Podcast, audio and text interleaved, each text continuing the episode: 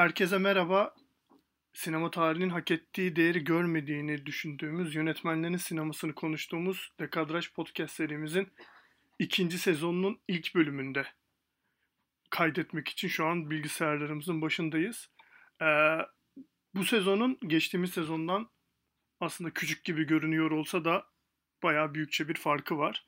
O da şu, geçtiğimiz sezonu takip edenler bilecekler.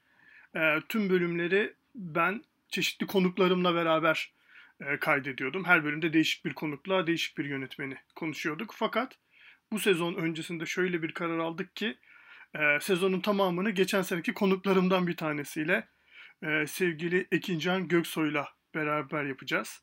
E, ya şimdi hal böyleyken hoş geldin demek biraz garip olacak Ekincan. Olsun yine de hoş bulduk. E, senin belki bu konuyla ilgili görüşlerini alarak başlayabiliriz meseleye. Ee, yani benim de aslında en çok takip ettiğim podcastlerden birisiydi e, Dekadraj. Zaten e, yani bu hak ettiği değeri görememiş yönetmenlerin hep böyle bir e, bilmiyorum hani sende de var mıdır da hani hep böyle kaybeden takımı tutmak gibi. Aynen kesinlikle hep böyle maçlarda underdog olan takımı tutmak gibi. Evet bende de hani böyle özellikle çok sevdiğim ama böyle daha fazla insanın bilmesini istediğim böyle hatır sayılır sayıda yönetmen var. O yüzden de hani böyle bir programda onları konuşmak seninle benim için de bayağı böyle heyecan verici bir şey olacak bu sezona. O yüzden e, dört gözle bekliyorum bu sezonu diyebilirim yani. Gerçekten benim için de öyle. E, o zaman belki bu girizgahı daha fazla uzatmayıp e, bu sezon ilk bölümünde hangi yönetmeni konuşacağımızı söyleyebiliriz. E, bu sezon ilk konuğumuz diyelim e, Çekoslovak sinemasının e, aslında Çek Cumhuriyeti olduktan sonra da film üretmeye devam eden e, önemli yönetmenlerinden bir tanesi ve geçtiğimiz ay kaybettiğimiz hatta muhtemelen bu podcast yayınlandığında 3 aşağı 5 yukarı tam bir ay olmuş gibi olacak. Yiri Menzel. Sadece Çek sinemasının olarak söyledim ama aslında kendisinin çok özdeşleştiği hatta belki de en böyle e, önemli figürlerinden bir tanesi olduğu Çek Yeni Dalgası akımı veya işte hareketi ile birlikte anılan Yiri Menzel'den bahsedeceğiz bugün. Ee, aslında ikimiz de şey yapmadan hani bunu konuşmadan bir Yiri Menzel konuşsak diye içimizden geçirmişiz. O açıdan ilginç de bir e, hani ikimizin de çok içine sinen bir ilk bölüm tercihi oldu. Evet. Yani e, böyle işte e, güzel olmayan bir tesadüfle işte sezonun başlangıcı Yirmenzer'in ölümüyle e, çakıştı. Ama e, gerçekten benim kendimin de hani böyle son zamanlarda böyle tekrar dönüp izlemek istediğim bir e, sinemaydı Çek Cumhuriyeti ya da Çekoslovak yeni dalgası genel olarak. Çünkü böyle bir hani farkındaysan işte Romanya, işte Ukrayna, Rusya hani bu Doğu bloğu sineması tekrar bir geri dönüşte. Ama güncel Çek Cumhuriyeti sineması için tam öyle bir hani e, bir yeniden bir altın çağ şeyi söyleyemiyoruz yani öyle bir şeyimiz yok. Ama e, hani şey de çok parlak yani 60'lardaki e, Çek yeni dalgasının dönemi. Yani 20 Enzer bunların en meşhurlarından biri ama hani Miloš Forman gibi sonradan Amerika'ya gitmiş orada hani bayağı standart Hollywood'un bir parçası da olmuş bir yönetmen de var mesela. ee, evet. Ya, belki şey yapabiliriz bu noktada. Çektiğini dalgası nedir? 3 aşağı 5 yukarı ondan bahsederek e, sonra da Yirmenzel'e geçebiliriz. Ya aslında 60'larda biraz da e, Fransız yeni dalgasının çaktığı kıvılcımla dünyanın birçok yerinde hani yeni sinema hareketleri işte bazıları akıma dönüşmüş bazıları hani sadece böyle bir çaba olarak kalmış bir sürü e, girişim hareket var. E, Çekgen dalgası da belki de onların böyle en nasıl diyeyim böyle en kalıplaşmış olanlarından bir tanesi. Çünkü hani temsilcilerinin hemen hemen aynısı, hemen hemen hepsi aynı okuldan mezunlar. Hani böyle bir şekilde birbirleriyle sürekli temas halindeler. E, dolayısıyla da hani bu yakınlıkları onların film dinlerine de yansıyor aslında. Evet yani Çek yeni dalgasının bir de şöyle bir özelliği de var. Aslında e, tarihsel olarak da çok ilginç çünkü şeyle de e, ya tıpkı aslında 68 Fransa'daki 68 olaylarının da hani sinematekle iç içe olması gibi e, Çek Çekoslovakya'daki bu Prag Bağrı sonu e, kötü biten Prag Bağrı ve böyle e, nasıl nasıl diyeyim yani yeni bir, e, bir, bir belli bir şekilde yüzünü biraz daha batıya dönme, biraz daha liberalleşme hareketleri e, nin de bir parçası aslında bu Çek yeni dalgası ve filmlerde de zaten bu hissediliyor. Yani hı hı. hatta e, böyle çoğu işte son hani Sovyet bloğu ülkesi olup sonradan bunun eleştirisini veren hani yönetimin eleştirisini veren filmlere ile kıyaslandığında aslında çok ilginç bir şey var. Yani benim hissettiğim böyle bir siyasi bir eleştiriden çok yani böyle bir işte sosyalizm eleştirisi mesela filan gibi bir şeyden çok aslında e, bayağı böyle hani bazı e, Batı film Batı Avrupa filmlerinde de gördüğümüz çok sert böyle bir aslında bürokrasi, devlet ve absürdite hani bunların böyle böyle modern e, şeylerin absürtlüğü üzerine bir eleştiri de birleşiyorlar. Hı hı. Hı hı. Ve bir yandan da sinema değil yalnızca işte tiyatro, işte edebiyat. Zaten şimdi konuşacağız Menzer'in filmlerinin çoğu da edebiyat uyarlaması. İşte hı hı. Milan Kundera gibi hani çok büyük isimlerin de olduğu. Böyle genel bir kültürel hareket aslında ve bunun sinema ayağı çok güçlü. Kesinlikle öyle ve belki de e, bu birlikte olma hani birlikte bir şey yapma hani belki de seslerini daha yüksek duyurmasını sağlayan bir proje var. E, bu da aslında bu podcast'ın konusu olan Yirmencel'in de ilk filmi olan ya daha doğrusu ilk filmi değil de hani hepsi birleşince bir ilk uzun metrajlı filme dönüşen e, Pearls of the Deep 1965 yapımı bir film. E, filmin genel meselesi şu, yani genel esprisi şu aslında. Senin de dediğin gibi bu akım, bu hareket edebiyatla da çok fazla içli dışlı ve özellikle Çek edebiyatının, Çekoslovak edebiyatının en önemli isimlerinden bir tanesi olan Bohumil Harabal'ın birçok kez bu e, akımda uyarlanan bir isim olduğu karşımıza çıkıyor ve Pearls of the Deep projesi de aslında bu yönetmenin tam 5 kısa öyküsünün bu Çek Yeni Dalgası yönetmenlerince e, sinema uyarlanmasıyla oluşan bir proje aslında. Evet. Dolayısıyla hani Çek Yeni Dalgası nedir? Nasıl bir şeydir? Ve hangi yönetmenlerden e, oluşur geneli itibariyle gibi hani böyle bir soru işareti varsa doğrudan 65 yapımı Pearls of the Deep'in şeyine hani kreditlerine bakmak bile faydalı olabiliyor sadece evet. bunun için. Ama şeyi de tabii bir kenara koymak lazım. Şey yok mesela yani Miloš Forman yok hı hı. gibi bir durum var. Evet. Yani ee, o zaten o zaman ilk hı hı. filmlerini yapmıştı. Evet. Bir yandan da. Zaten evet. hani şeyini birazcık yavaş yavaş rüştünü ispatlamaya başlamıştı. Çünkü e, yine aynı yıl yapılan 1965 yapımı Bir, Sarıcı, bir Sarışın'ın Aşkları Loves of a Blonde zaten hani e, en iyi yabancı yabancı dilde en iyi film Oscar'ı adayı olmuştu. Yani zaten hani Miloš Forman yani belki de en böyle hani adını en geniş kitlelere duyuran isim Çek Yeni Dalgası'nda. Evet kesinlikle. Yani e, yani Hollywood'da yaptığı filmler de yani Hollywood'un genel gidişatının gayet üzerinde e, diyebileceğimiz filmleri var. O yüzden de yani tabii dünya çapında herhalde en çok tanınan bu dalga içindeki e, yönetmen kesinlikle o. E, onun dışında bence geri kalan herkesi e, bu programın konusu yapabiliriz gibi geliyor bana. Ger- yani. Gerçekten öyle bu arada. evet. Yani Vera Chitilova zaten hani en çok Daisy izle biliyoruz onu. Yani, yani böyle çok hani özellikle feminist sinemada çok böyle adı sıklıkla anılan bir başyapıt. Ya onun dışında Yaromil Yireş var. Ben özellikle şeyine bayılırım. Ee, Valerian Her Week of Wonders filmine bayılırım gerçekten. Ee, sonra işte Jan Nemec var. Onun da şeyini çok severim. İzledim mi bilmiyorum. Diamonds of the Night'tı sanırım filmin adı. Bir bir İkinci Dünya Savaşı filmi ama yine hani bu dalganın üslubuna çok yakın bir yerden. Ama biraz daha karanlık, biraz daha sert bir film. Ee, dolayısıyla dediğim gibi ya bu filmin içerisinde yer alan herkes dekadrajın tek tek birer bölümü olmayı da kendi içinde hak ediyor gibi. Ee, ya Yirmenzel'in bu filmin Yirmenzel'in bu filmin içindeki parçası da aslında ve hani şey bu 5 filmlik seçki içerisindeki ilk film.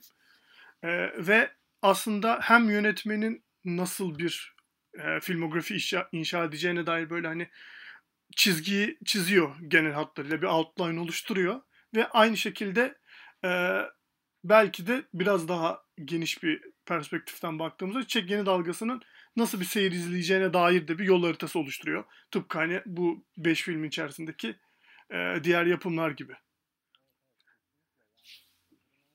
Bu filmi e, bu bu filmdeki yani Pearls of the Deep'teki e, işte Bay Baltazar'ın ölümü e, kısası. Gerçekten de hani böyle bir olgun bir yönetmenin hani tarzı oturmuş bir yönetmenin bir kısa filmi gibi ve sonrasında da böyle gerçekten de hani aynı e, o otur olgunluğu devam ettiriyor zaten ilk filmiyle. Ki yani çoğu insan tarafından ilk uzun metraj filmi en iyi filmi olarak görülüyor. ee, ve e, gerçekten belki de e, ben o şeyi de düşünüyorum.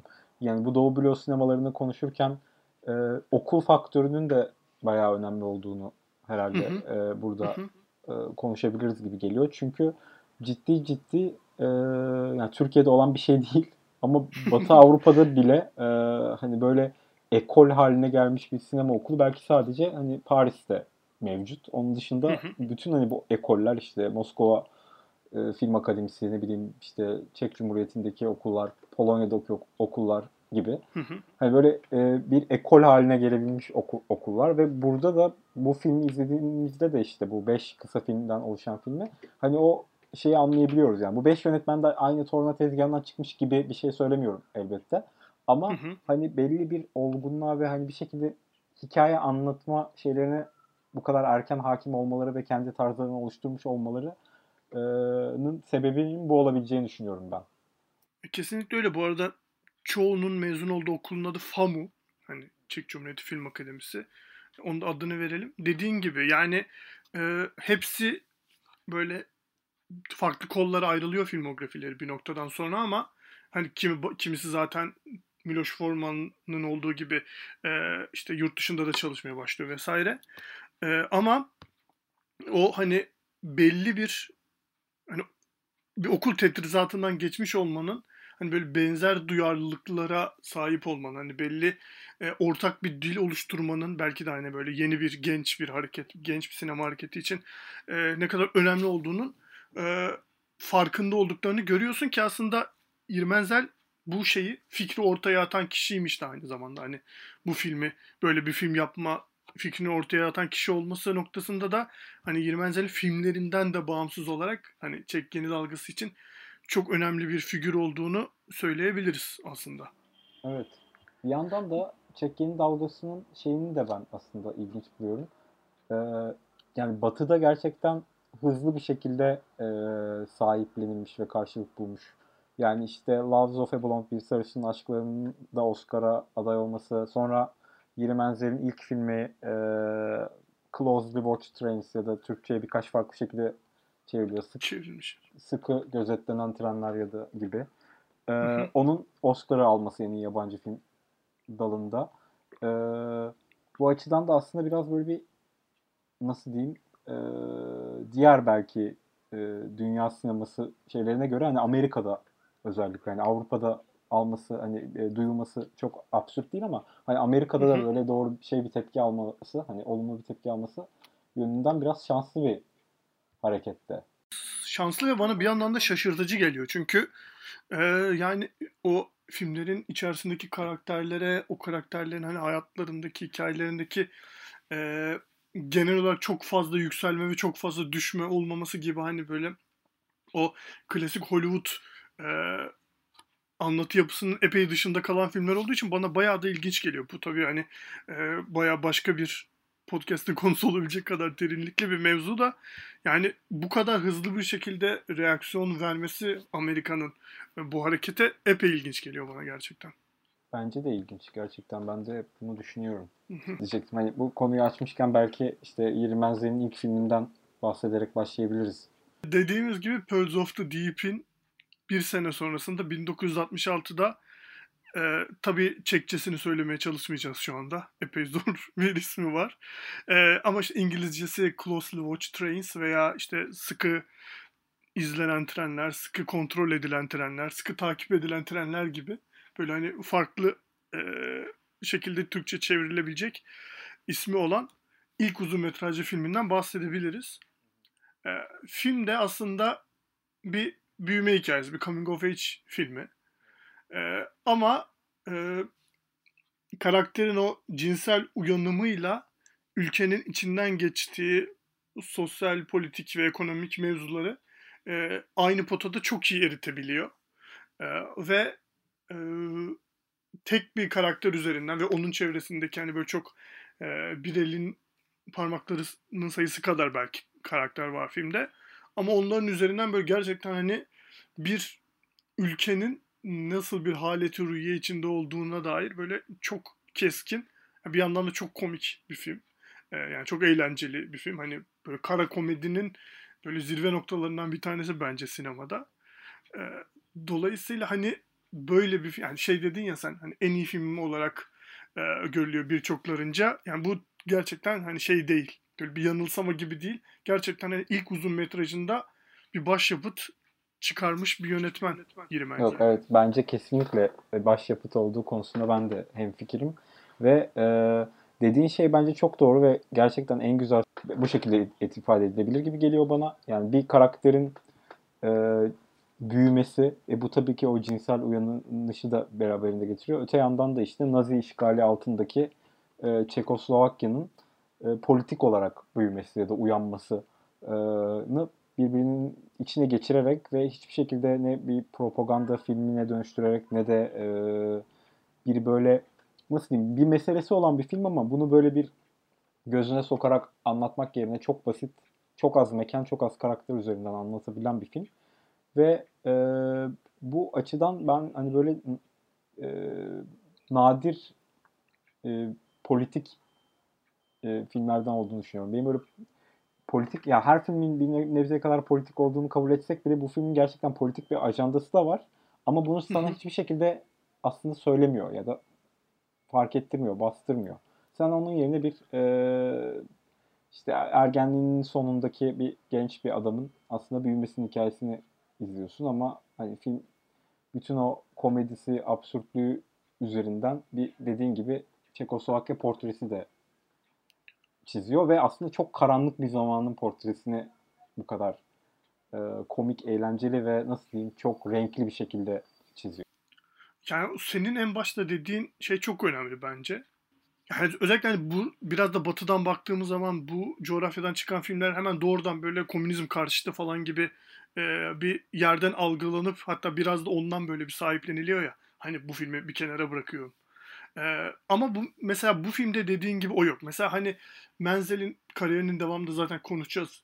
Hani rejimle başını belaya sokan filmlerde evet hani o e, yani komünizmle, Sovyetler Birliği'yle ve onun ideolojisiyle e, bir sürtüşme hali var. Ama bu sefer de yani tam zıttı ideoloji Nazizm var e, filmin merkezinde.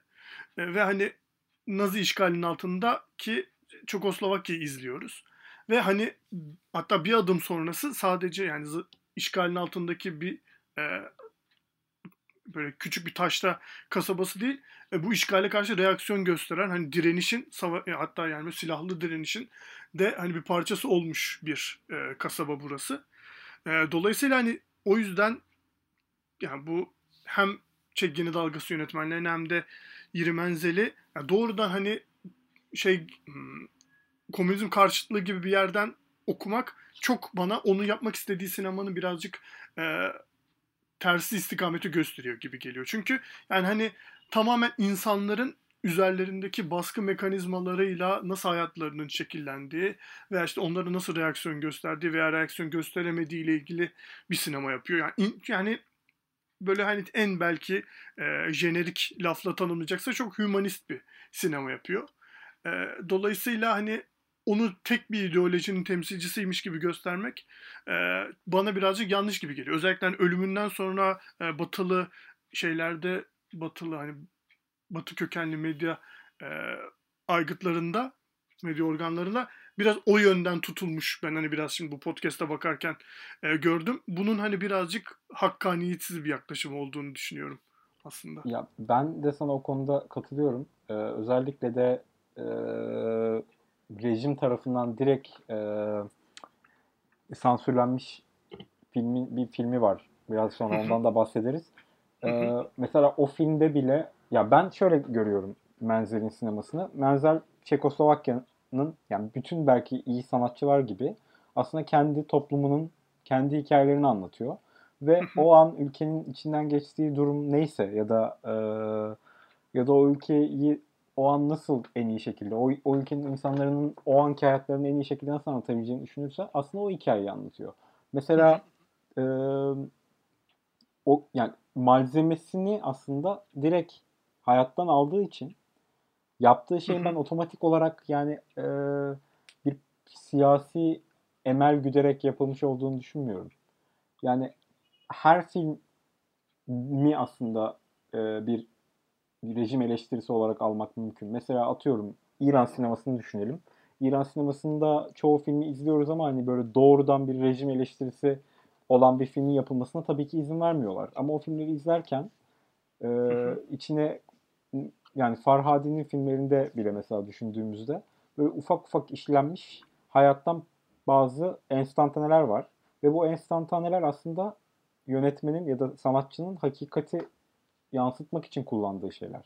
E ve hakikat eğer böyle bir şeyse yani hakikat çok memnun olmayacağımız, hoşumuza gitmeyecek bir şeyse bunu da sinemaya aynı şekilde yansıttığımızda aslında e, bir propagandacı olmuyoruz da hayatımızda hoşumuza gitmeyen bir hakikati sinemamıza aktarmış oluyoruz gibi geliyor. Ve evet, bence kesinlikle katılıyorum dediğine. Menzel'i de aynı şekilde yani Menzel gibi bir sürü yönetmenin de özellikle e, Doğu bloğunda sinema yapmış bir sürü yönetmenin de e, şey oldukları için yani iyi yönetmen olduklarından ziyade sanki hani e, özgürlük savaşçıları oldukları için hani yüceltmeye e, yönelik bir şey var. E, algı var. Ve bu bence birazcık gerçekten o karakter e, yönetmenlere ya da işte sanatçılara da zarar veriyormuş gibi de geliyor bana. Evet yani taşımadıkları hani belki de altına girmek istemeyecekleri bir sorumluluk yükleniyor onlar ister istemez bu şekilde. Yani hiç hakkaniyetli değil bana kalırsan. Ee, bana kalırsa. Ee, bu arada hani şeyi de söyleyelim. Ee, belki hani biraz daha böyle en simge filmi olduğu için bunun üzerinden giderken Menzel'in genel olarak e, sinematik üslubundan da belki biraz bahsedebiliriz. E, yani hani aslında komedi filmleri yapıyor özelinde ve hani bazen durum komedisi, bazen screwball komedisi dediğimiz janraya kayan filmleri var. Yavaş yavaş konuştukça onlara da gireriz. Hatta bazen işte slapstick komediye de e, yaklaşan şeyler var ki bu filmde de var. Closely Watch Trains'te de var. Mesela şey sahnesini ben çok severim. Hani böyle tam e, o trende çalışan kız arkadaşıyla öpüşecek gibiyken evet, tren, hareket. tren gid hareket ediyor. ya.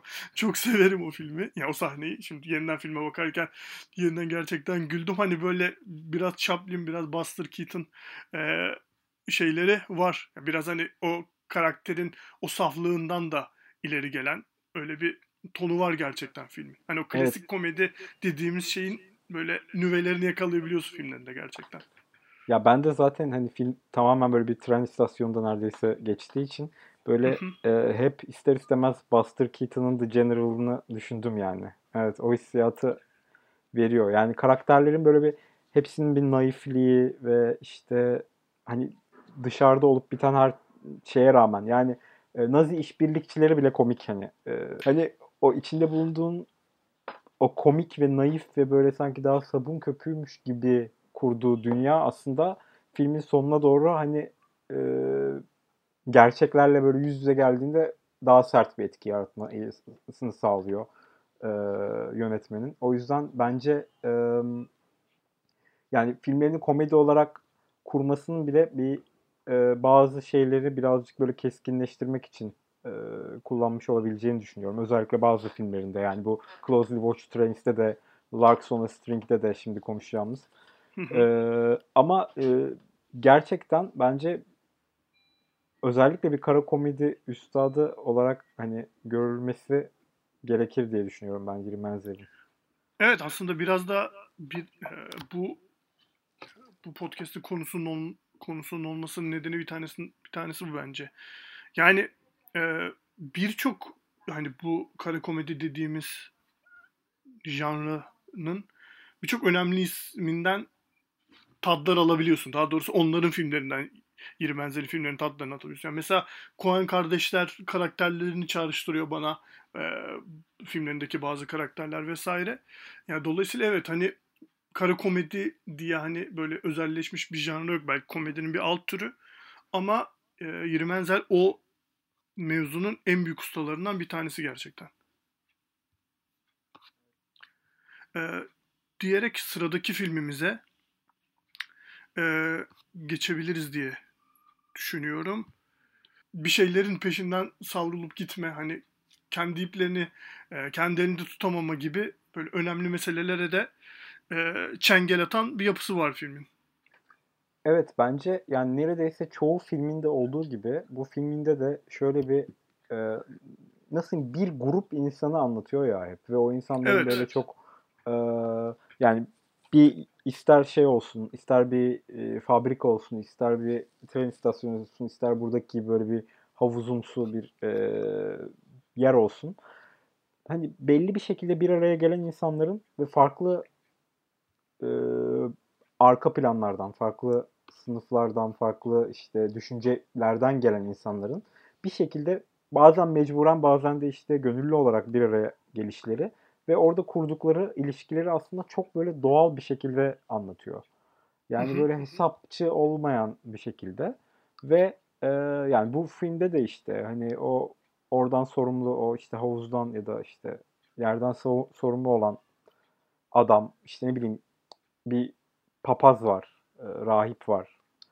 İşte bir tane e, yanlış hatırlamıyorsam asker var. Yani farklı şeylerden gelen insanlar ve e, o insanların arasındaki ilişkileri de böyle çok e, standart kalıplara bağlı kurmadan onları böyle bir birer hani bütün o üzerlerindeki ünvanlardan soyarak onları aslında oldukları insan olarak göstererek yani işte aptallıkları, ufak aptallıkları ya da işte ne bileyim komiklikleriyle e, bir şekilde onları bir potada eritmeyi başarabiliyor bu filmde. Yani çoğu hatta her filmi gibi neredeyse. Gerçekten öyle. Ya şey aslında bu film bir yandan. Hani böyle bu bahsettiğin üç ana karakter de böyle hani baktığın zaman toplumun hatırı sayılır e, konumlarında olmasını bekleyeceğin insanlar. İşte dediğin gibi bir tanesi papaz, bir tanesi işte e, bir asker geçmişi var vesaire eski asker işte asker emeklisi vesaire. Fakat onların bu gündelik hayatlarında ne kadar e, bu üzerinde taşıdıkları etiketlerle nasıl mücadele edemediklerini de e, görüyorsun bir yandan. Hani çünkü tamamen e, sürekli böyle bir didişme halindeler ama ne için didiştikleri bile belli değil bir noktada. Ki e, bahsettiğimiz gibi bir süre sonra şeye o bulundukları yere o kumpanya geldiklerinde ve e, orada olmayan türden hani böyle daha genç, daha böyle fiziksel olarak çekici bir kadın girdiklerin girdiği zaman hikayenin içerisine e, gerçekten böyle hmm, tüm dengeleri şaşıyor ve aslında İrmenzel'in bir önceki filminde Close Watch Trains'te e, ergenliğinin sonundaki bir erkek üzerinden yaptığı o e, erkeklik ile ilgili da, dalga geçme durumu belki bu sefer orta yaşlı erkekler üzerinden devreye girmiş oluyor. Evet, evet. Ya çünkü ya. onun filmlerinde her zaman o romans ve e, o cinsellik mevzuları var. Ama sürekli bunları da aslında belki de diğer bir sürü şey gibi e, o sıradan insanların hikayelerindeki böyle e, nasıl diyeyim zayıflıkları gibi gösteriyor. Ama bir yandan da şey değil böyle hani onları çok sert bir yerden eleştirmiyor. Çünkü hani daha büyük bir çerçeveden baktığımız zaman, daha büyük bir perspektiften baktığımız zaman e, hani zaten bu Orta ve Doğu Avrupa ülkeleri her zaman şey ya böyle hani e, her zaman böyle e, bir yerden bir yere savrulmak durumunda kalmışlar ve sonuçta orada yaşayan bireylerin de hayatları biraz o dönüşümlere göre şekillenmiş. Dolayısıyla onlara bir yandan da hep böyle şefkatle yaklaşıyor gibi e, de hissediyorum ben menzili filmlerini izlerken. bence kesinlikle karakterleriyle dalga geçiyor, alay ediyor biraz ama kesinlikle onları seviyor yani. Çünkü e, bence bu biraz da gerçek karakterler kurmuş olmasıyla yani cidden hani hayattaki malzemeyi doğru bir şekilde kullanıyor ya da alıyor olmasıyla ilişkili gibi geliyor bana.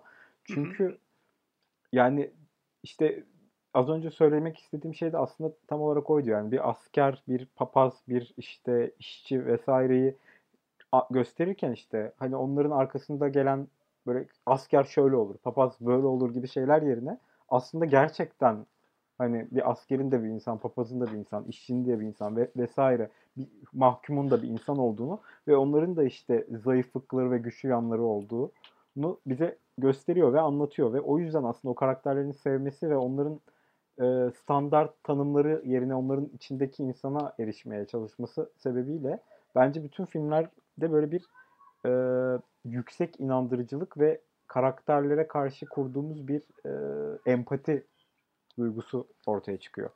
Ya bir de bir yandan hani şey gibi geliyor aslında. Bu karakterler biraz karikatür gibi görünüyorlar en başta.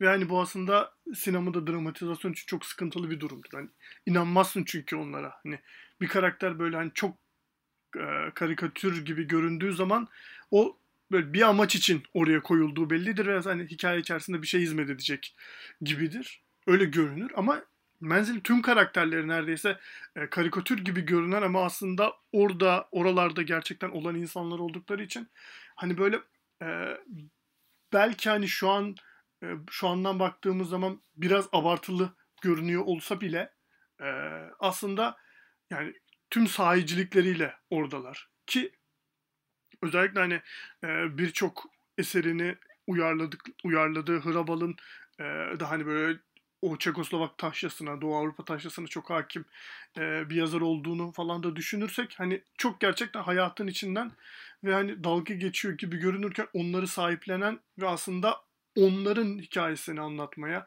onların hani muzdarip olduğu meseleleri e, böyle kara komediye yaklaşarak anlatma derdini aslında böyle tüm filmlerini böyle peş peşe peş peşe izlediğin zaman daha böyle bariz bir şekilde görünmeye başlıyor bu, bu erkek karakterlerle kurduğu ilişkiyi bir yandan erkek karakterleri özellikle bir araya getirerek yani tamamen cinselliğin içinde olduğu ve kadınların olmadığı bir sinema yapmıyor ama e, erkek karakterlerle kurduğu o ilişkiyi e, 1969'da çekilen ama 1990'a kadar gösterilemeyen e, evet. Larks on a String'de e, aynı şekilde kadın karakterleriyle de kurduğunu ve onda da gayet Hatta bir, bir şaşırtıcı derecede başarılı olduğunu e, düşünüyorum. e, filmden azıcık bahsetmek gerekirse e,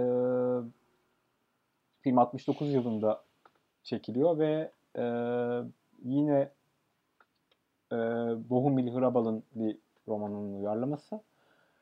e, ve film yasaklanıyor Çekoslovak yönetimi tarafından. Çünkü tam bu aslında şeye denk geliyor. Yani gerçekten Prag Barı'nın Sovyet tanklarıyla sona erdirilmesi ve işte e, o zaman ülkenin başında olan işte Dubček'in istifa etmeye zorlanması ve artık böyle e, o zaman için normalizasyon dedikleri ama işte tekrar böyle bir Sovyet e, hükmüne ülkenin geri girmesi dönemine denk geldiği için e, en ufak bir eleştirinin bile aslında e, sansüre takıldığı bir dönem.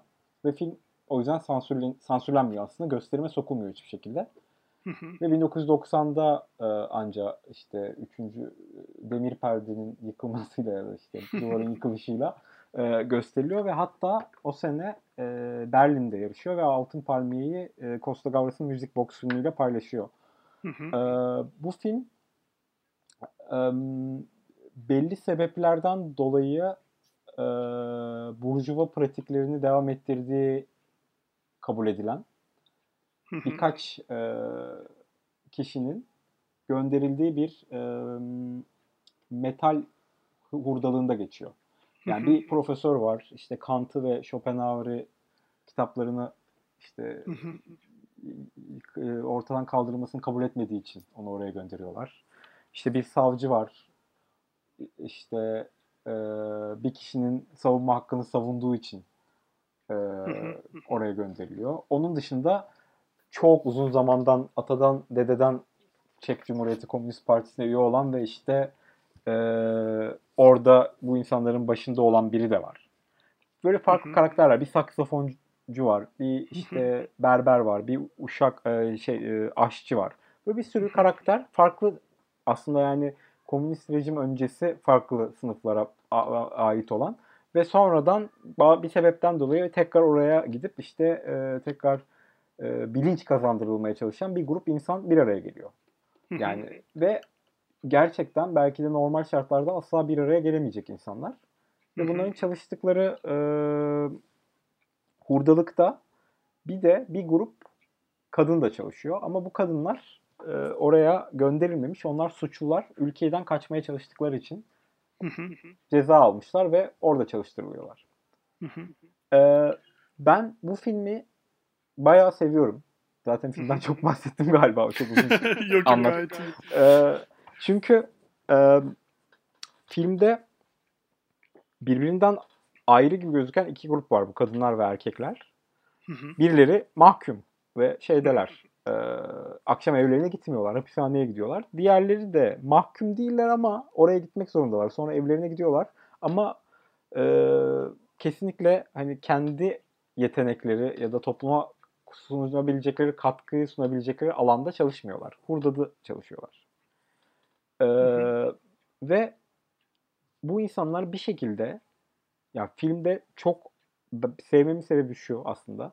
Çok garip bir şekilde, ikna edici bir şekilde birbirleriyle diyalog kurabiliyorlar. Ve bu insanların birinin Kant'tan bahsederken birinin işte Çek Anayasası'ndaki bir maddeyi söylemesi, öbürünün de işte bunların saçını keserken işte evlilikten bahsetmesi filan gibi şeyler normalde kulağa aşırı tırmalayacak ya da çok alakasız gelecekken o insanlar bir şekilde gerçekten kader ortakları olduk için inanılmaz bir e, bağ kuruyorlar. Ve daha da inanılmaz olanı Menzel bunu bize ikna edici bir şekilde anlat aktarıyor. Hı hı. Ee, yani aslında yine dediğimiz gibi hani ilk filmde bir tren istasyonu, sonraki filmde böyle bir nehir kenarına kurulmuş havuzumsu bir yapı. Ken yine üçüncü filmde yani bahsettiğimiz üçüncü film yine bir doğrudan mekanla alakalı. Hani burada da e, Menzel'in sinemasının böyle nümelerini görmeye başlıyoruz aslında yavaş yavaş da. Yani ve hani kariyerinin peş peşe çektiği önemli filmleri bunlar. Ee, ve ya belki de şöyle düşünüyorum.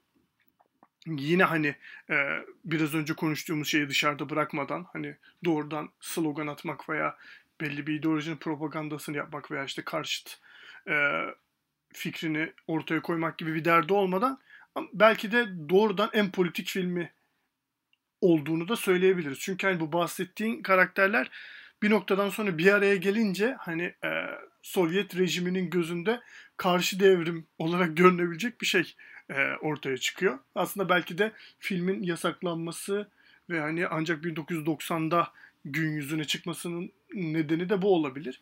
Çünkü hani şey var dediğin gibi filmdeki karakterler şey gibi konuşuyor bir yandan hani kitaptan çıkmış gibi konuşuyorlar gerçekten. Hani e, kimisi böyle doğrudan hani politik şeyleri böyle hani daha slogan, daha böyle beydik bir şekilde ifade ediyor. Kimisi işte dediğin gibi Kant'tan, anayasadan şuradan bundan e, alıntılar yapıyorlar.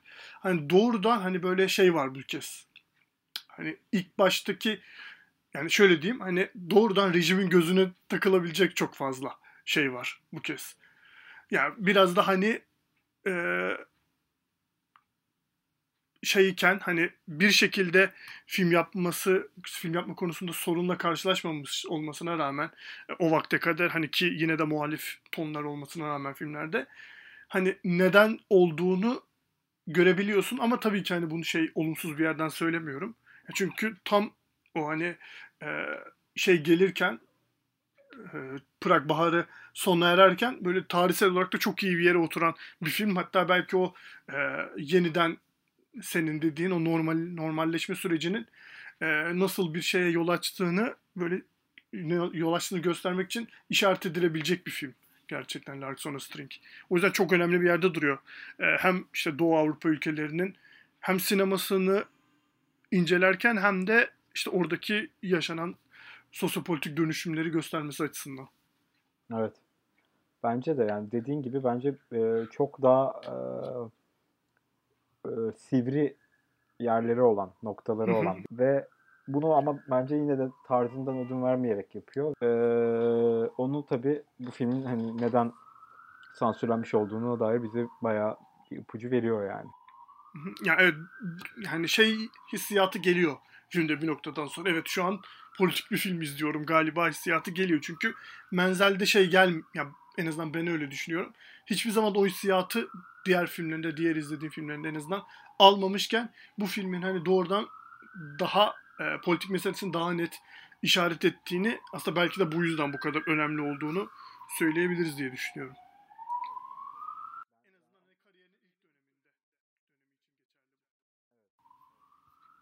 Ee, işte bu da yine Harabal'ın bir eseri. Ve ben şöyle bir şeye baktım Harabal'a bakarken birazcık. Ee, mesela bu biraz ilginç. Neye göre bu yapılıyor bilmiyorum ama bu Doğu Avrupa ülkelerinde yani Doğu bloğunda Sovyet döneminde e, sansürü etrafından dolanmak için ya da sansüre denk gelmemek için kullanılan bir yöntem var. E, yani me- metinler basılmıyor. Yani bir bir matbaa üzerinden basılmıyor ama gizlice başka şekillerde basıp el altından dağıtılıyor. Samizdat denilen bir yöntem. Ee, ve mesela Harabal'ın bazı metinleri bu şekilde yapılırken bazıları bu şekilde yapılmamış. Örneğin işte bu e, Larkson Spring'e Larkson String'e e, şimdi konuştuğumuz filme e, kaynaklık edilen roman aslında bayağı hani şey tarafından basılmış. Devleti tarafından yani onun izniyle basılmış. Ve ama film aynı metnin filmi e, sansüre sansürü geçememiş mesela. Yani, yani çok da, ilginç gerçekten. Evet. Ya belki de şeyle alakalı bilmiyorum da hani e, sinemanın daha böyle hele o zamanında da düşünürsek daha böyle halka e, halkla temas etmesi daha kolay bir e, sanat dalı veya işte eğlence aracı olduğu gibi bir güdüyle mi böyle yapılıyor bilmiyorum. Veya hani enteresanmış gerçekten. Bilmiyordum bunu. Bayağı ilginçmiş. Evet bir de işte hani daha böyle e, hükümetin daha liberal olduğu bir döneme işte tırnak içinde denk gelmiş ve basılmış falan olma ihtimali de söz konusu Doğru. ama e, yani 68'den sonra e, 69'dan sonra basılan e, kitapların hepsi e, kaçak basılmış yani. Neredeyse. Ee, belki buradan yine Harabal demişken e, biraz da onun otobiyografisi gibi e, görünen 1981 yapımı Cutting It Short filmine geçebiliriz. Çünkü aslında şimdi e, konuştuğumuz filmlerde de bir tarihsel sıçrama oluyor. Aslında onun da nedeni şu. E, Larson String'den sonra bir süre film yapamıyor Menzel. O, o film yasaklandıktan sonra.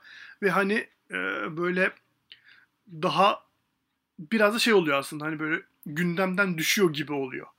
E, o süre zarfında böyle e, yeniden hani dünya çapında yavaş yavaş adını duyurması da yeniden 80'lerle birlikte ortaya çıkıyor yavaş yavaş ki e, bu bahsettiğimiz 81 yapımı Cutting Short filmi de Venedik'te e, özel mansiyon ödülü almış ve Altın Aslan için yarışmış bir film. Film de aslında e, demin söyleme çalıştığım şeyin çok net bir örneği o. Harabal'ın çek taşrasına e, ne kadar hakim olduğunu çok net gösteren bir film. E, yani belki hani filmin sonunda kadının hamile olduğunu da düşünürsek hani belki o doğacak çocuğun doğrudan Hrabal olduğu gibi bir çıkarım da yapabiliriz.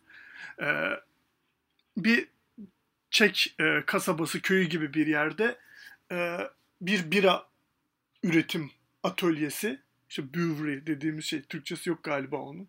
Bira fabrikası e, etrafında dolan dol, e, etrafında olan aslında bürokratik meseleler ve tam bu bürokratik meselelerin e, 80'ler 70'ler sonu 80'ler e, başında geçen bir film olma, çekilmiş bir film olmasına rağmen aslında hani tarihsel olarak biraz daha e, erken dönemde geçtiğini de varsayarsak hani işte radyonun bulunması gibi böyle radyonun veya işte insanların hayatına e, dahil olması gibi böyle tarihsel olarak çok böyle bir neredeyse bir basamak atlaması gibi önemli bir yere denk gelmesi. Dolayısıyla böyle o taşladaki insanlığın hayatındaki değişimi de e, simgeler bir hal alıyor filmin gidişatı.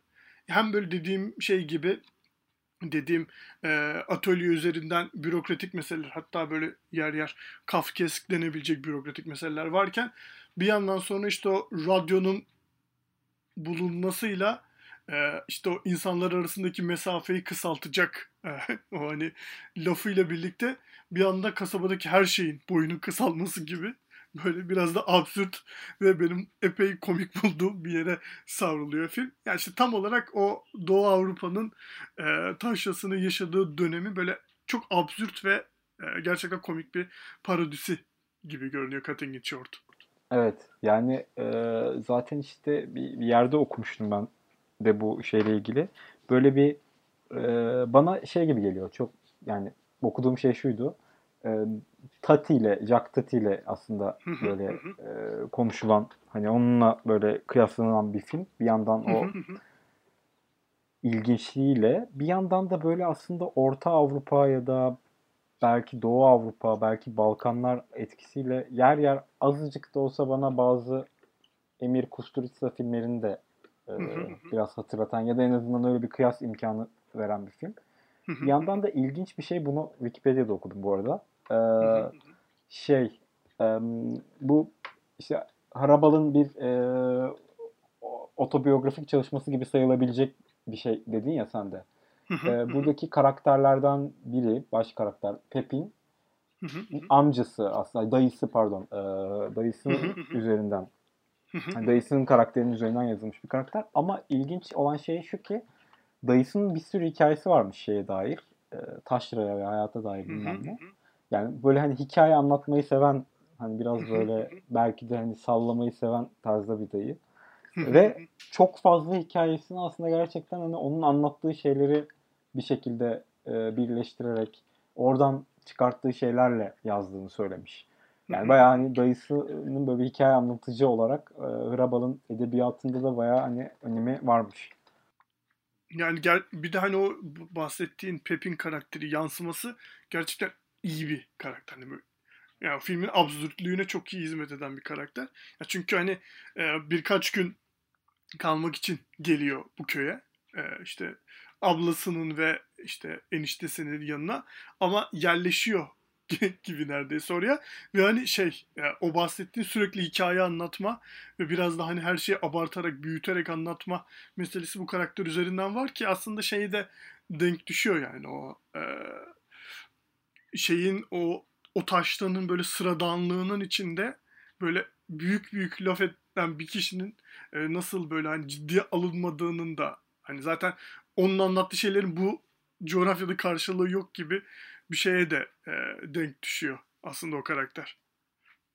Ya bir de e, Menzel böyle küçük sahne e, mekanları seviyor. Yani mesela şu ana kadar konuştuğumuz filmlerde bile hani bir şehirde geçiyor, bir kasabada geçiyor, büyük bir yerde geçmiyor. Mesela Larks on a String muhtemelen hani Praga çok yakın bir yerde, Prag etrafında geçiyor ama şehir yok yani çok zaten hiçbirinde. Hı hı. Daha çok mekanlar var. Yani işte bir tren istasyonu, işte terk edilmiş bir yer, bir fotoğraf stüdyosu, işte bir e, hurdalık, bir hapishane falan gibi.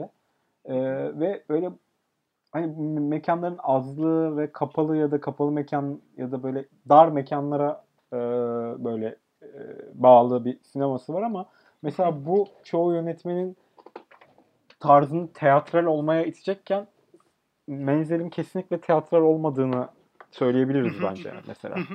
Kesinlikle katılıyorum. Evet. Ha, anlattığı dünyalara çok hakim gibi hissettiriyor bana. Hani kurulmuş bir sahne üzerine yazılmış karakterler e, gibi değil de ya zaten hali hazırda orada olanlar olan biten şeylere kamerasını koyup onları aktarıyor gibi bir hissiyat. O çok en başta söylediğimiz o sahiciliği çok iyi yakalaması belki de hani bu meselenin bu teatral görülmemesi e, meselesinin önündeki önemli engellerden bir tanesi olabilir diye düşünüyorum. Hani o tuzağa düşmemesi açısından en azından. Ee, belki buradan da hani seçtiğimiz bir diğer filmine 1985 yapımı filmine e, My Sweet Little Village Küçük Şirin Köyüm e, filmini atlayabiliriz. Aslında yine benzer bir film. Yani temaları benziyor üç aşağı beş yukarı. Yine küçük bir e, kasabada, küçük bir köyde geçen ve oradaki insanların aslında günlük pratiklerinin e, takip edildiği işte yer yer işte nüktedan, işte komik, absürt e, ve hani özellikle bir tek bir karakter üzerinden o ev ev meselesi işte mülkiyet meselesi üzerinden bir şeyler söylerken bu sefer belki ilk defa farklılaştığı nokta e, filmin diğer benzer filmlerinden işin içine diğer bir mekanı, yani büyük şehri, Pırağı fiziksel olarak da dahil ediyor olması. E, bu açıdan hani biraz farklı bir yerde durduğunu düşünüyorum. Küçük Şirin köyümün, My Sweet, My Sweet Little Village'in. Şöyle, e, bu filmde de aslında yani tek ana karakterden bahsedemiyoruz. Tıpkı diğer filmindeki gibi böyle değişik e, ve kalabalık bir karakter topluluğu var. Yani biraz karakter galerisi gibi zaten hemen hemen tüm filmleri. Bu da öyle. Fakat burada hani biraz köyün saf cana ve fiziksel olarak da hani biraz e, toplumsal güzellik normlarının diyeyim dışında kalmış bir tane karakter var ve kendisi hani köydeki e, bir kişinin yanında çalışıyor. Fakat bir e, bu bahsettiğim özelliklerin yanında bir yandan da fazlaca e, sakar olması sebebiyle e, türlü türlü olumsuzluklara yol açıyor. Bir yerden sonra e, köydeki insanlardan hiçbiri onun onu hani kendisine yardım etmesini istemiyor ve onun bir şekilde icabına bakmak için onu Pırağa göndermeye çalışıyorlar. Fakat işte bahsettiğim gibi bu karakter bir yandan da e, kendisinin belki de hani böyle bir karakterin sahip olmasını şaşıracağımız türden güzel bir evi var. Ve o eve dair de hani oradaki taşladaki insanların bir mülkiyet meselesi var. İşte e, ya o eve sahip olmak için birinin bir kumpas kurup bu bahsettiğim karakteri Pırağa gönderme e, gibi bir plan yaptığına yönelik bir tartışma dönüyor. E, fakat benim için asıl e, filmin böyle en farklı olduğu nokta e, Menzel'in hikayelerinin perspektifini genişletip e, taşlığın dışında büyük bir şehrin de varlığını göstermiş olması ki aslında onu da hikayede çok böyle efektif kullanıyor. Evet evet doğru haklısın yani zaten e, filmin ismi de biraz böyle hani ironik. O, ironik evet. Hı. Ve e, burada da böyle bir ilk başta bahsettiğimiz şeye biraz değinebilirim. Yani komedi olarak da belki biraz farklı mı diyebilirim. Böyle biraz daha hani slapstick'e biraz daha yakın olan belki komedilerinden birisi de diyebileceğimiz evet. bir şey. Ee, mesela bazı anlar var e, filmlerin hepsinde işte. O senin bahsettiğin işte mesela öpüşmeyi trenle engelleme anı gibi. ee, veya işte mesela Larkson String'de de bir sahne vardı işte. Bir kadına yüzük takılacak ama hapishanedeki hapishane müdürü takacak filan yüzüğü takamıyorlar, yere düşüyorlar, yuvarlanıyorlar filan gibi. Ee, burada da böyle bir e, özellikle de baş karakterlerin garip bir e, uyumu ve böyle bir ikili şeyi de var. Ee, nasıl diyeyim? E, bir sinerjisi de var bu komedi. Evet, bir, biraz da şey gibi böyle o body filmlerine de andıran bir şeyleri var. Sürekli böyle bir didişme halindeler ama sürekli de birlikteler gibi bir şey var. Evet aynen tam olarak öyle yani. O, o standart e, body filmi işte Laurel Hardy filmleri vesaire aynen. gibi. E, ona da hani oynadığı bir film. Ve e, bence şehri için içine sokması da öyle bence burada gerçekten belki de benim hatırladığım kadarıyla cidden bundan başka bu kadar net bir e, kent işin içine soktuğu bir film. Yani bütün filmlerini izlemedim tabii ki ama bir film hatırlayamıyorum ben de. Evet. O yüzden hani o e, menzili o şekilde görmek de yani öyle bir şekilde mekanı ama kentsel ve açık mekanı e, sinematografisinin içine soktuğunu görmek de bayağı ilginç. O yüzden bu film böyle biraz bana bir, bir, bir tık kendi sinematografi sineması içerisinde bir deneysel de geliyor. Yani film, deneysel bir film olmaktan uzak ama hani yaptığı şeyleri e, komedide yaptığı farklılıklar işte kendi işin içine sokması biraz şey geliyor bana. E, biraz bir tık daha ayrıksı gibi geliyor o yüzden. Evet biraz şimdi hani hiç öyle düşünmemiştim ama Cutting Short'ta söylediğimiz e, Tati benzerliği burada da var özellikle şehir sahnelerinde hani üst üst geçitten e, bu bahsettiğimiz otik karakterinin geçerken yaşadıkları vesaire gibi o Monsieur Hulot'un o Paris'in keşmekeşinin içerisinde yaşadıklarıyla aslında yakınlık kurulabilir evet. Yani şimdi düşündüğümüz zaman yani genel o e, biraz daha küçük hani küçük demeyeyim de minimal üslubunun dışında da e, bir şeyler denediği bir film gerçekten e, My Sweet Village ki yani garip bir şekilde şey demiştik ya e, hani 70'lerin sonuyla 80'lerle birlikte yeniden hani dünya sinemasında görünür oluyor. Bu filmde 1985 yapımı olan bu filmde yine yabancı dilde en iyi film Oscar'lı Oscar adaylığı kazanmış. 1985 yapımı olmasına rağmen 87 yılında aday gösterilmiş evet. ama Amerika'ya anca gidebilmiş sanırım o dönem. evet ya. Ama olsun. Yani e, Amerika 60'larda daha e, hızlı cevap veriyormuş ama 80'lerde biraz yavaşlamış olabilir. Evet. ee, belki buradan da seçtiğimiz son filmine ki aslında belki de son büyük filmine e, bağ, bağlayabiliriz.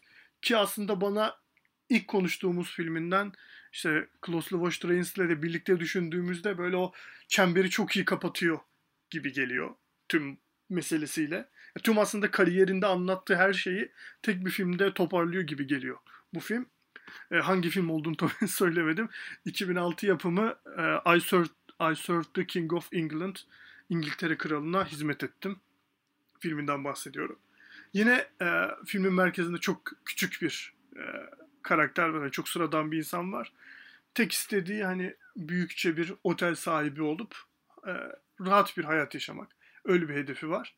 Ve biz filmi yani aslında tüm bu hikayeyi bu karakterin yaşlılığından geriye doğru dönüşleriyle e, izliyoruz. Ve en başta bir yani sessiz film sekansı gibi açılan böyle bir tren istasyonunda ki tren istasyonu olması da mesela orada bir Closely Watch Trains'le bir paralellik kuruyor gibi bence. Ee, orada işte soslu sandviç satar, satmaya başlayarak hikaye, baş, satmaya, satmasıyla başlayan hikaye e, bir yerden sonra işte işin içine Alman işgalinin sonra e, Sovyet işgalinin falan da dahil olduğu kişisel bir hikaye tüm bir ülkenin hikayesine dönüşüyor. Aslında bu yüzden de dediğim gibi tüm aslında Menzel sinemasının bir böyle rafine bir özeti gibi geliyor bana bu film. Bu arada ismi de bu filmin de ismi müthiş ironik. Evet.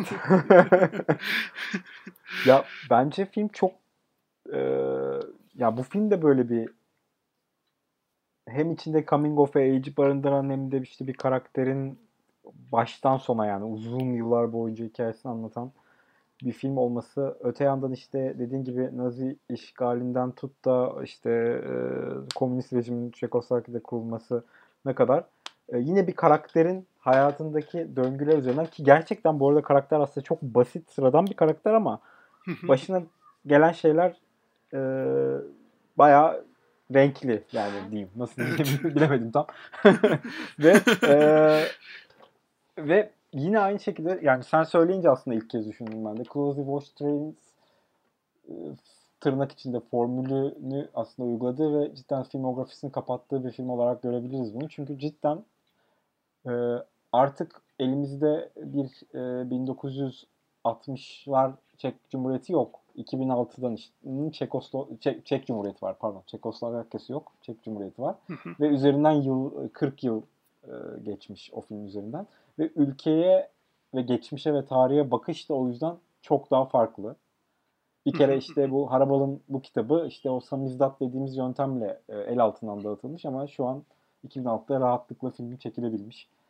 ee, ve yine bir karakterin çok basit idealleri, istekleri olan, hayattan beklentileri yüksek de olsa aslında sıradan olan bir karakterin e, başından geçenleri ve onun bir şekilde e, yükselişi ve düşüşünü aynı şekilde bir ülkenin, bir coğrafyanın, bir toplumun yükselişi, düşüşü, işte tökezleyişiyle paralel bir şekilde izliyoruz. Tıpkı Closey Watch Trains'de olduğu gibi. Ve çok daha e, uzaktan, başta söylemeye çalıştığım şey aslında çok daha uzaktan, bu tarihe uzaktan bakabilme e, avantajıyla beraber yapılmış bir film. O yüzden e, şeyin e, yönetmenin Yiri Menzel'in görüşlerini yine aynı şekilde böyle, böyle politik bir iğneleyici bir tavırla değil ama görüşlerini daha böyle e, oturmuş, olgun ve daha böyle e, geçmişe bakan nostaljik yani tıpkı baş karakter gibi o da bir şekilde kendi ülkesine e, geri dönüyor ve bakıyor gibi bu filmde. E, kesinlikle öyle. Bu sefer bir de hani şey imkanı var. Hani zaten yani Klaus Levi kıyaslı söylüyorum. E, artık hani Oscar kazanmış, rüştünü ispatlamış, çok saygı görmüş. Hatta kariyerinin zirve noktasını bile görmüş. E, bir yönetmen olarak yani çok daha büyük de bir projeye imza atıyor. O açıdan hani çok mekanlı. Yine tek bir karakteri izliyoruz özünde filmin ama hani sürekli zaten flashbackler üzerinden akıyor film. Onun dışında işte hem filmin o karakterin yaşlılığıyla ilgili olan kısımda bir aksı var. Ee, ve hani sürekli zaten flashbacklerle ülkenin yaşadığı ve işte bu karakterin yaşadığı kırılmaları, dönüşme, dönüm noktalarını izliyoruz. Dolayısıyla hani çok mekanlı e, ve çok daha geniş bir zaman dilimine odaklanan bir film. E, ve evet yani o dediğin şey çok doğru. Artık geriye doğru baktığını hissedebiliyorsun. Ya zaten hani kariyerinin de son filmlerinden bir tanesi olması sebebiyle hani tüm hem kişisel yaşantısında hem de tüm e, sinema kariyeri boyunca yaptığı şeyleri yani üslup olarak da öyle. Yani filmin e, dediğim gibi en başında bir şey görüyoruz. E, sessiz sinema sekansı görüyoruz. Ondan sonra film böyle şey oluyor. E, yine böyle bir slapstick'e dönüyor belli noktalarda. Böyle büyük koreografilerin olduğu vesaire.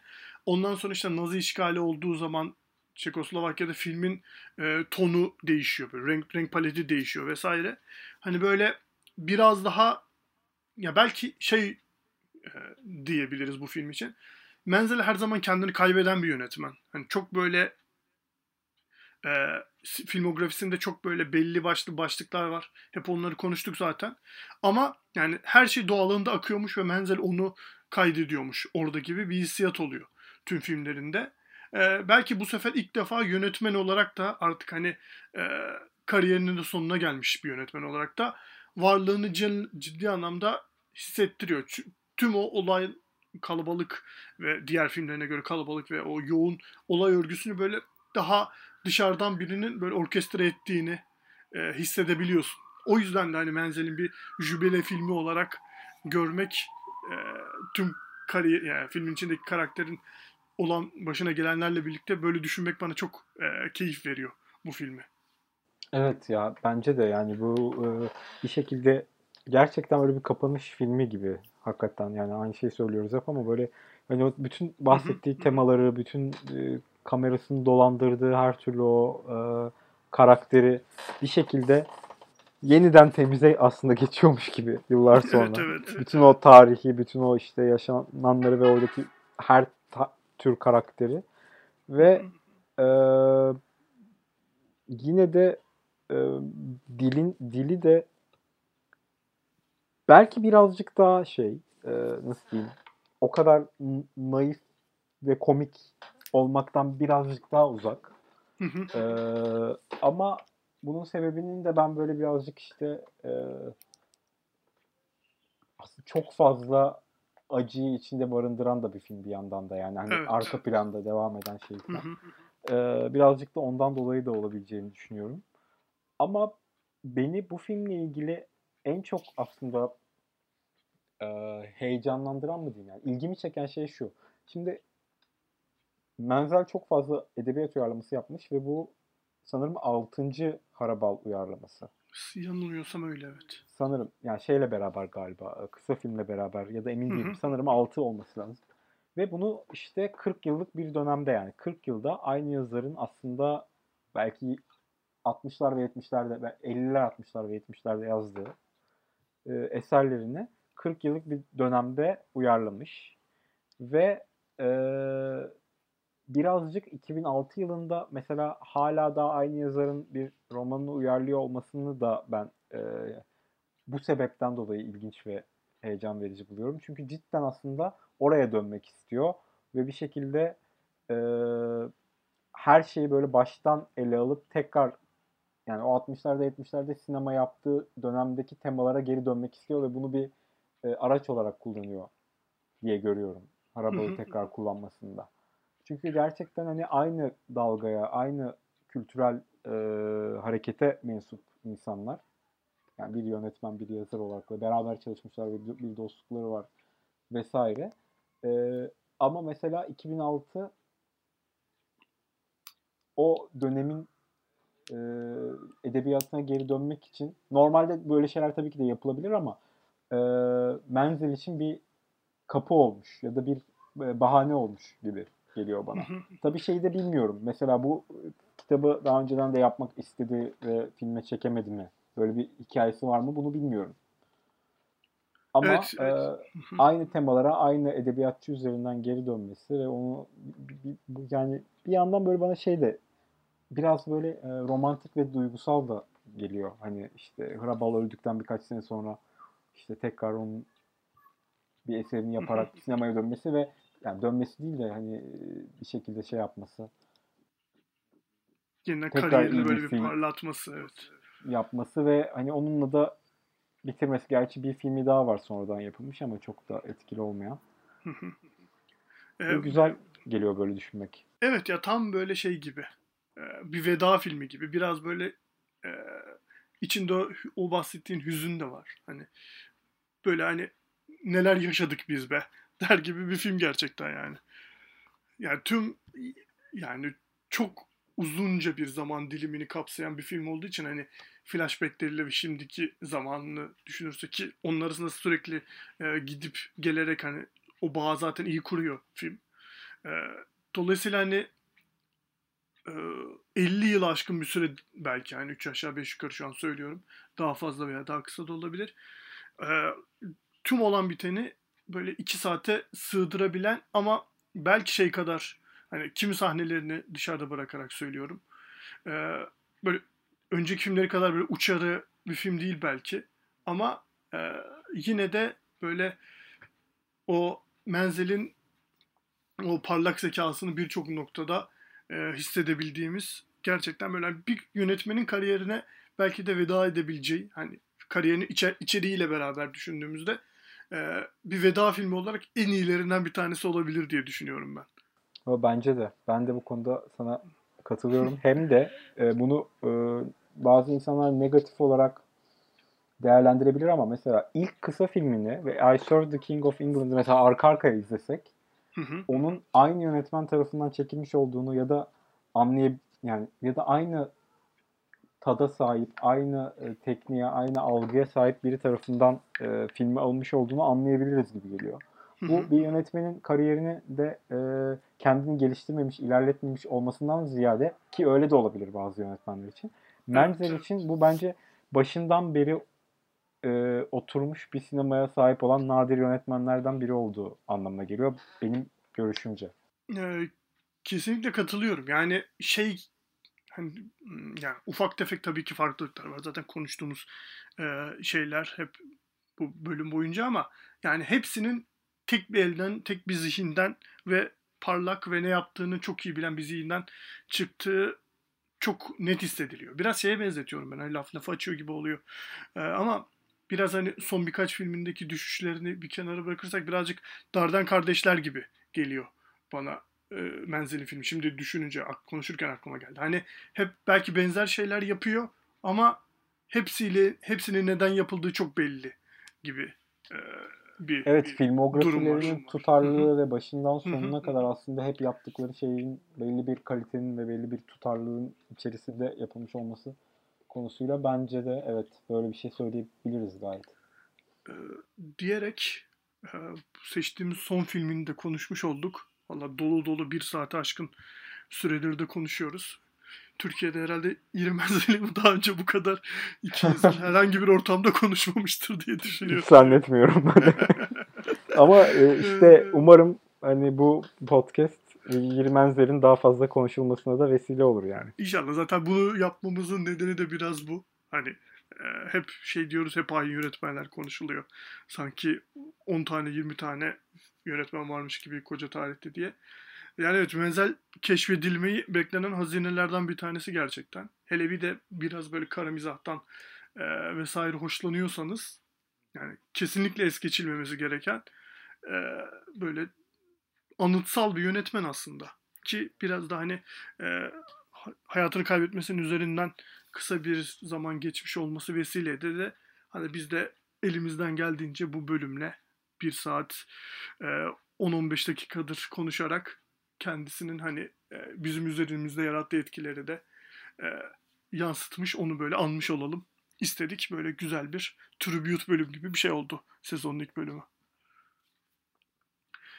O zaman kapatalım. Var mı söylemek istediğin, eklemek istediğin bir şey ikinci an diyorum sana yani, son olarak. E, dediğim gibi Menzel'i e, hani ölümden sonra üzücü bir şekilde böyle anmış olmak kötü ama hani ben gerçekten e, yeni bir yönetmen keşfetmek isteyenler için ga- gayet hani e, şaşırtıcı ve sürprizlerle dolu bir filmografisi olduğunu düşünüyorum ve herkese tavsiye ediyorum. Ben de bu söylediklerin altına imzamı atıyorum ve e, Dekadraj'ın ikinci sezonunun ilk bölümünün sonuna geldik diyorum. Herkese dinlediği için çok teşekkürler. Bir sonraki bölümde görüşmek üzere.